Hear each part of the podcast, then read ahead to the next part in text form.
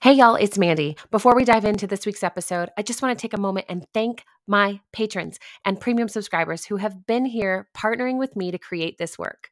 I love doing this with a team. So if you are interested in being someone who creates this resourcing for people who live in care deserts or who just don't have a safe community to discuss grief, check out the show notes to become a patron of the show. You'll get access to monthly bonus episodes as well as our live chat over on Discord. And I would love to hear from you. Okay, that's all I had to say. Now let's get into this week's episode. Welcome back to Restorative Grief with Mandy Capehart. You are listening to episode 70, titled This One Wild and Precious Life.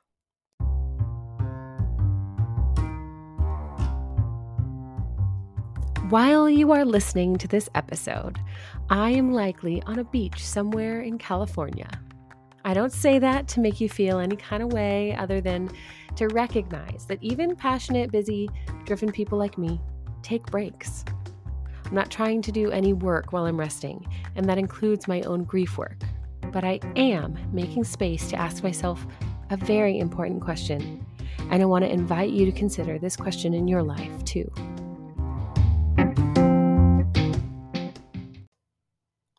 You may not be familiar with the beloved poet Mary Oliver. May she rest in peace. Her poem, The Summer Day, is world renowned and for good reason. I'll link to it in the show notes if you'd like to revisit or hear the work for the first time. But the final stanza is the launch pad for today's contemplation. Oliver writes Tell me, what else should I have done? Doesn't everything die at last and too soon? Tell me, what is it you plan to do with your one wild and precious life? Perhaps you've heard this and didn't realize the source, but this question has spurned artists and contemplatives worldwide to reflect and push back against the hurry and capitalism and performance driven nature of our modern societies. But most often, when I consider this question, I feel guilt rise up within me. I know the list of yeses I've offered is long, but intentional, and yet there was a time that my yeses stockpiled faster than my reserves, and I burned out. I'm not alone in this burnout and guilt. And so that's why I feel Marietta. That's why I feel Mary Oliver's poetic question needs a follow up. So settle into wherever you are right now. If you're sitting, feel the chair supporting your legs, feel your feet touching the ground. Pay attention to the support touching your back. If you're sitting in the sun, take a moment to reflect on how it feels on your skin. If you're sitting indoors, pay attention to any soft noises you might hear. Take a deep breath in and then let it out. If you like writing and taking notes while you contemplate, give yourself permission to get set up before you start to answer this question with your full attention and intention. Remember that our grief work is intertwined with our life's work, and they both rely on our ability to know and honor the core values of our season. You have permission to make space for this work.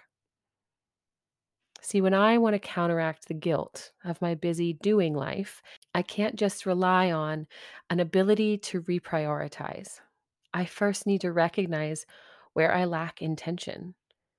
For the sake of this conversation, we will talk about our whole self model, who we are as whole people mind, heart, body, and spirit. So let's give ourselves, let's just name that our values for this exercise are mindfulness, self compassion, movement, and connection. That gives us a track to run on.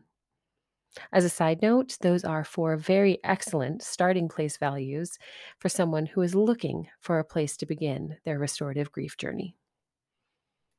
So, the follow up question to Mary Oliver's is this what is the most neglected, important area in my life right now? I love this question because we already know it's asking us about something internal. If you're not sure or saying, we already know that, let me just confirm yes, it's something internal. Our internal world is a reflection of the external experiences in our lives. We internalize our sense of self and safety from what we witness, which can result in putting ourselves last if we're not careful.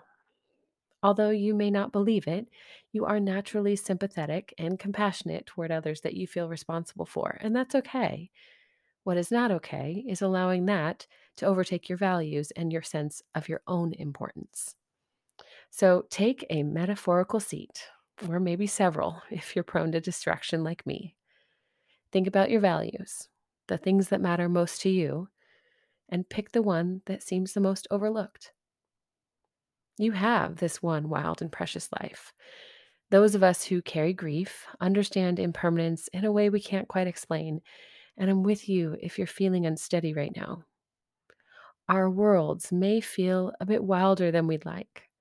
I know I hear that word and I'm conflicted. Sometimes I thrive in the wild, but other times I just want simplicity and order. So, no matter how you're responding to that first question internally, it is important to follow it with this guided reflection as well. So, I'll ask again What is the most neglected, important area in your life right now?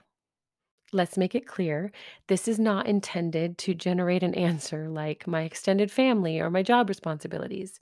Remember, those are external areas of life that may well be less valued or attended than necessary.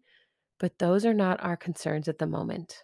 You cannot show up in those areas living a half life of burnout and obligation. You deserve to show up whole because your life is precious, even when it feels wild and out of control, even when it feels mundane and repetitive. So, how can you honor your process, your growth, your grief experience, and your whole self by answering this question before it's too late?